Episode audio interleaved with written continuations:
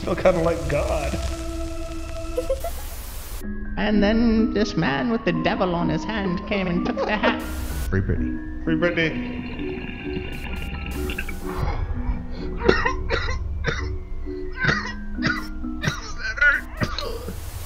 Be careful. You never know. You might get dabbed to death. Well, well, well. Back to Burnin' Urban, a Dab to Death miniseries. I am your host, Nick Nobody Savage. I hope that you've been burning the urban since we last met, and I have to ask have you picked up any mysterious hitchhikers lately? We've had a local legend from here in California, a legend from the great outback of Australia, even a legend with versions from around the world. This week's urban that will be burning hails from close to the heart of the nation in Fairfax County, Virginia, and it is the initially bizarre sounding tale of the Bunny Man. As far as what I'll be burning this week, I've decided to cater to those balling on a budget. Do you like to get real, real high for real, real low? Well, then you'll love Lolo Premium Indoor Flower. They believe in keeping you high and prices low. That's right, Lolo Cannabis. That's uh, lolocan.com or at lolo.cannabis. And that's L O L O. The strain I've got is Gelatti Sherb, coming in at 26.44% total cannabinoids. Uh, it is an indica, so one of my favorites. And I've got it rolled up in one of the Kong natural hemp wraps again. Uh, I really liked the the smoothness of the Kong wrap. Uh, you know, the the of course the taste of natural hemp is always nice. Um, you know, I'm not I'm not super big on like really flavored, like artificially flavored blunt wraps. You know, I like to be able to taste my weed. You know, but yeah, I'm gonna spark this up and then we'll get into the uh, burning urban.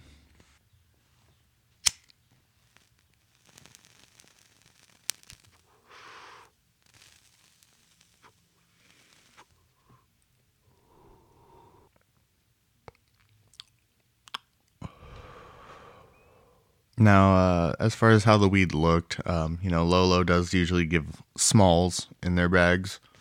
Uh, a little tiny nugs. Um, the the gelatti sherb. I ended up with two different strains. I have the gelatti sherb and the runts.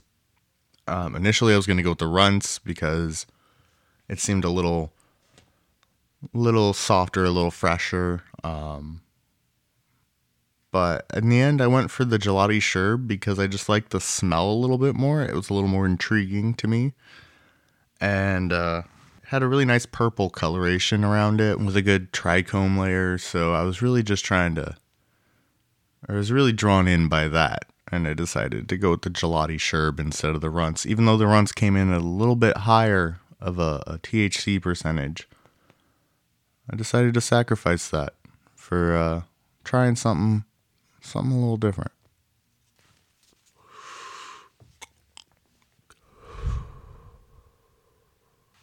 All right, let's get into the tale of the Bunny Man. While at first it almost sounds like something cute or humorous, once you realize that the story is about a deranged lunatic in a bunny suit attacking people with an axe, it becomes a lot less cute. Unless you're like me, then I think that's just hilariously adorable. Like I said, I'm getting Donnie Darko vibes, you know?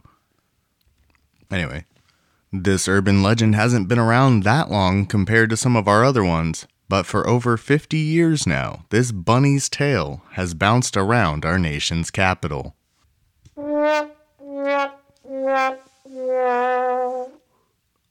Well, if you didn't like that one, you're going to hate this one. So, where did this hair raising story come from? anyway, for as we all know, the trees from which urban legends grow often find their roots in real life.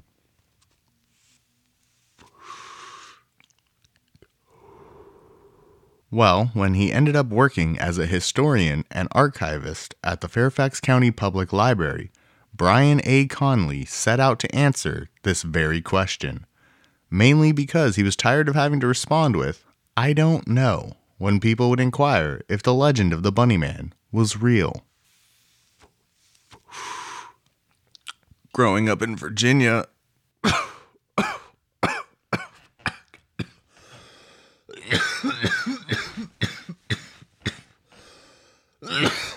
oh, that one went down wrong. Woo. Growing up in Virginia, Brian first heard the story as a teenager in 1976. As he heard it at the time, the Bunny Man was responsible for the deaths of at least two kids in the Clifton area, but was possibly responsible for the disappearances of several others. Perhaps parents were using this urban legend to try to make their kids behave. Which, honestly, that's what a lot of urban legends usually are is like stories that parents came up to keep their kids in check, you know. You know, if your kid's terrified that Krampus is going to come and throw him in a sack and beat him with a stick, then of course they're going to behave all year. oh, shit. It's a pretty good blunt.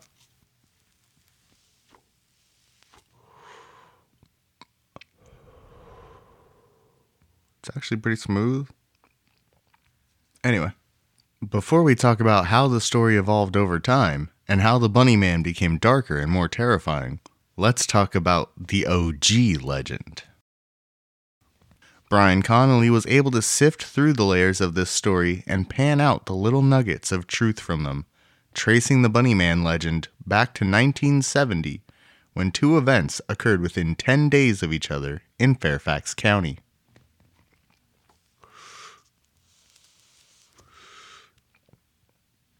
During his research, Brian came across an article in the Washington Post from November 11th, 2000, that highlighted a collection called the Maryland Folklore Archive.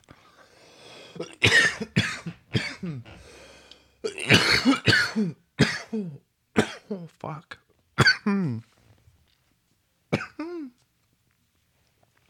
Jesus. This was a collection of research papers from the 1950s to 1990 written by students from three different Maryland universities covering various local legends. In 1973, Patricia Johnson, a student from the University of Maryland, submitted her entry to this archive titled The Bunny Man.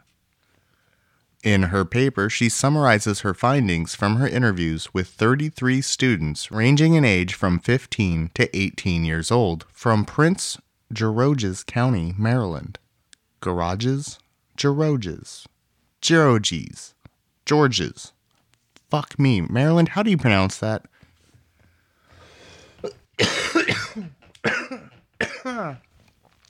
Jesus.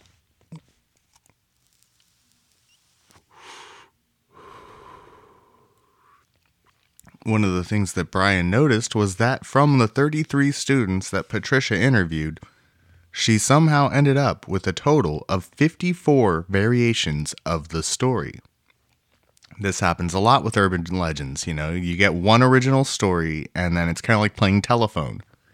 Every time you pass the story along to somebody else, they pass it along to somebody else, but then they change something, and then they change something, and then they change something. And next thing you know, what started out as, hey, can you pass the butter, turned into, hey, I like to nut in your mother, you know?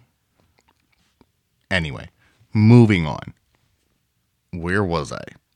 Oh, yeah. When he broke down all of the stories, he was able to sort them into categories based on the similarities in the stories. Despite the fact that one of the most notorious versions of this story is of how the Bunny Man's malicious spirit still visits the Colchester overpass, now known as Bunnyman Bridge, on Halloween, where he once murdered two children and strung up their skinned corpses. Only three of the recorded stories actually mentioned a murder.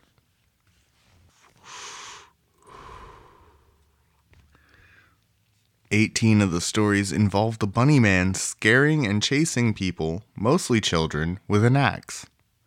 That is one thing that is another constant in a lot of the bunny man myths the axe. There were also 14 versions of the story that described the bunny man carrying out attacks on cars, and more specifically, nine additional versions that talked about him attacking couples in cars.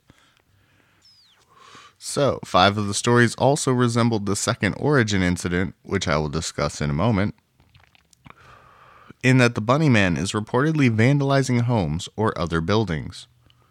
As you can see, a lot of the different stories will often bear similar components with others. Out of all 54 variations, there were a total of 14 different geographic locations where the story occurred, most of which were within the Washington, D.C. and Virginia area. It was while reading over Patricia's paper that Brian also noticed that she had first heard the tale. I'm going to stop using that joke, I swear. The tale of the Bunny Man around Halloween of 1970. With this in mind, he began digging through newspaper archives from the time period. This digging actually paid off a lot sooner than he expected, and he came across an article titled Man in Bunny Suit Sought in Fairfax. The article detailed an encounter between an Air Force Academy cadet, his fiancee, and a man who may or may not have been wearing a bunny suit. Like an actual bunny suit. Cadet Robert Bennett and his fiancee were parked in their car late on a Sunday night in the 5400 block of Guinea Road. And before you assume the same thing that I did, I doubt that they were trying to bang because it's a pretty residential area. I, I looked. Google Maps. Yeah.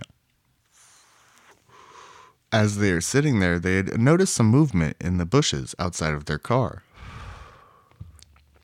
All of a sudden, a man dressed in a white bunny suit comes running out, yelling something about how they were trespassing on private property and he had their quote, tag number. I'm assuming this is like a license plate number. The mysterious assailant then hurled a hatchet through the passenger window, shattering the glass and terrifying Robert and his fiancee. After throwing the hatchet, the mysterious bunny man, quote, skipped off into the night. And they really fucked up and missed an opportunity here for a great joke. I mean, come on, it's a grown ass man dressed as a rabbit. How did you not use hopped instead of skipped? Come on.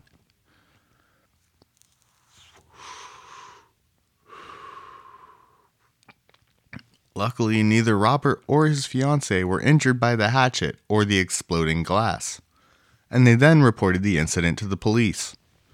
During their statement, Robert was absolutely certain that the man had been wearing the bunny suit, but his fiancee insisted that the man instead had some form of a white capirote. Uh, and I had to look this up, and apparently a capirote or caparot, caparot whatever, is um it's a little awkward. It's a conical shaped cap that is usually worn by Catholic penitents. But yes, it was stolen by the Ku Klux Klan. So, has nobody considered the fact that this was possibly just a KKK member chasing some people away from his property? or what he assumed to be his property or thought was his property or Brian thought that would be the end of the Bunny Man story. But he continued to dig a little more and found another article titled The Rabbit Reappears, telling of a strange encounter with a bunny man. Paul Phillips was a security guard for a construction company and one night he came across a man in a gray and white bunny suit as he was patrolling a construction site, also on Guinea Road, very curiously. But anyway. So he described the man as being around 5 feet 8 inches tall, weighing about 160 pounds, and in his early 20s.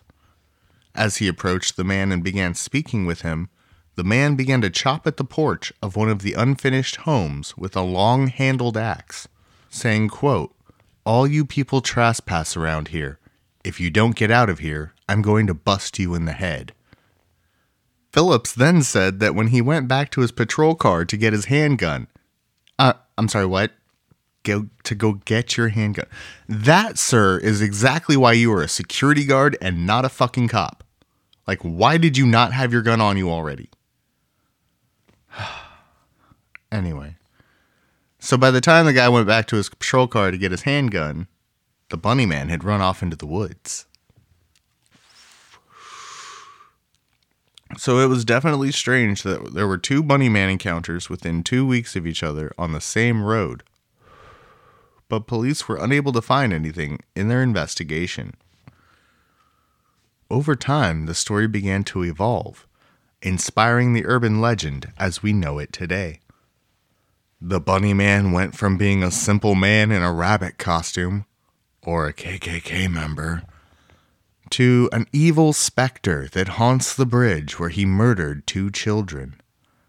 Perhaps he is the ghost of an escaped lunatic who lived in the woods, surviving by eating rabbits and leaving the corpses littering the ground. Or it really was just a guy in a bunny suit, so. That was the story of the Bunny Man. Yet another episode that could leave you all hopping mad.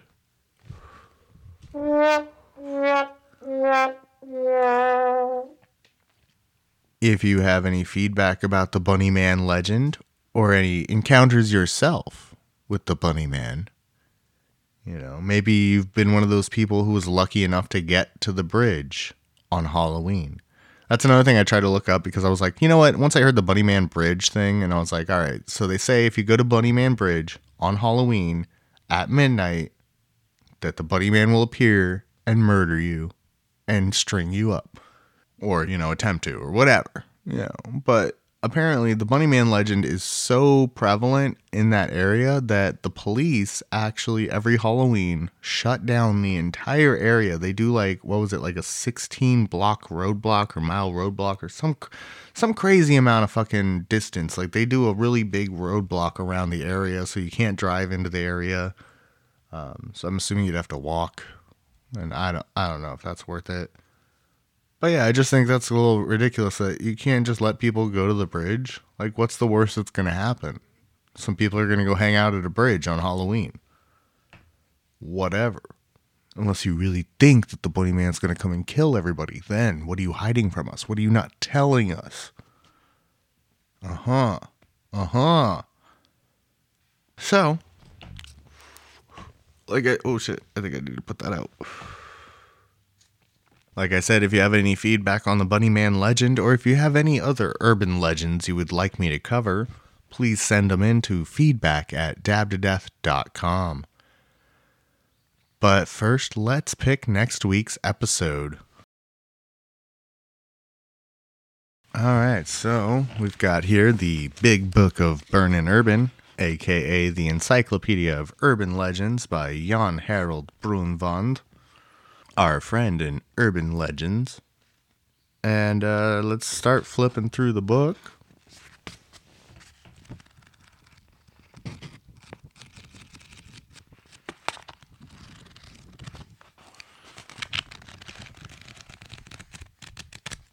And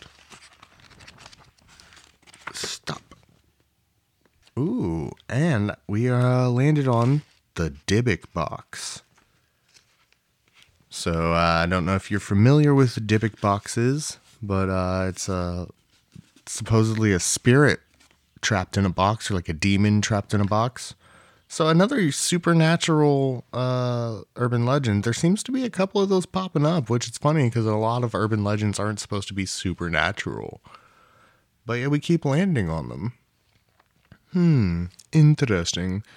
But yeah, so join uh join us next Sunday for the Dybbuk box. Um, that ought to be a really good one. I'll try to dig up some interesting information on that. And you can tune in Thursday for Dab to Death, which will be the story of Robert Hansen, uh, who was an Alaskan serial killer. So check that out. And like I said, if you have any feedback, send it into feedback or you can just message me on any of the social medias at dab to death. Unless you're on Instagram, then it's at dab to death podcast. If you could rate and review, it would be greatly appreciated. And if you could tell a friend about the podcast, that would be great because burning urban is always better when we're burning together. So until next time, keep burning the urban.